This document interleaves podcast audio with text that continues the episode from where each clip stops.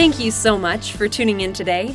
You're listening to The Daily, and I'm your host, Amy Carlin. Today, I've been thinking about how we often see and contribute to unkindness around us. I suggest that it's far too easy to dehumanize other people. When we're driving, for example, we often see other individuals as obstacles. Sometimes we call them maniacs who drive too fast and who care little for the safety of others around them. Other times, they drive too slowly and block our path, obstructing the natural flow of traffic and making us angry. But in either case, we are failing to see these other drivers as children of God, and we're certainly not loving them. Sometimes we irrationally think that these individuals are behaving as they do out of spite, and sometimes we are behaving out of spite.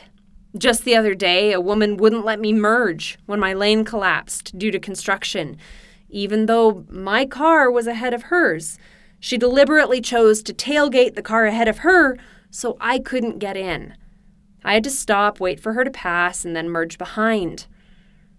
I was pretty frustrated about the situation. But I think that neither of us were quite seeing the other as having valid feelings and having inherent divine worth. I saw her as rude and unkind, and I'm sure she saw me as an obstacle, something to get around and ahead of.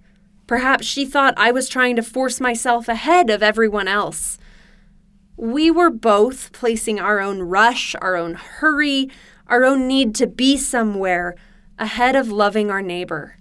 I realized how silly I was being when I merged behind her. There was tons of space there. When I turned off the road several blocks later, we were still right next to each other.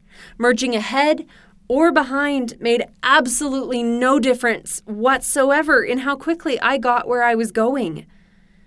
In The Weight of Glory, C S Lewis said, "It is a serious thing to live in a society of possible gods and goddesses, to remember that the dullest, most uninteresting person you can talk to may one day be a creature which, if you saw it now, you would be strongly tempted to worship. There are no ordinary people. You have never talked to a mere mortal. But it is immortals whom we joke with, work with, marry, snub, and exploit."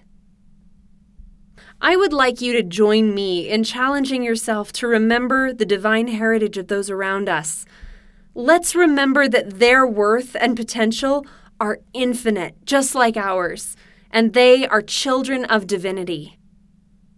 Thank you again for listening today. The Daily is brought to you by The Church of Jesus Christ of Latter-day Saints.